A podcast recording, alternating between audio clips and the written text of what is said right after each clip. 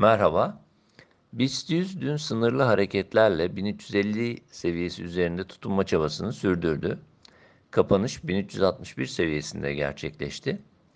1350-1330 destek bölgesinin hemen üzerindeki hareket korunuyor. Bant ortasından başlayan tepki çabası devam etmekle birlikte son yorumumuzda da belirttiğimiz gibi hareketi henüz yeterince güçlü bulmuyoruz.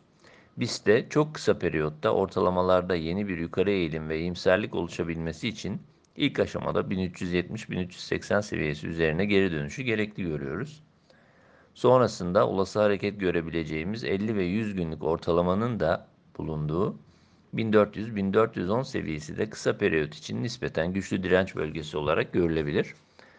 Bu bölgenin aşılabilmesi durumunda BIST için olumlu teknik görünümünden bahsediyor olacağız. Konsolidasyon bölgesi olarak değerlendirdiğimiz 1350-1330 bandı altına inilmesi ise yeni bir zayıflamayla ilk aşamada 1310-1290 bandını gündeme getirebilecektir.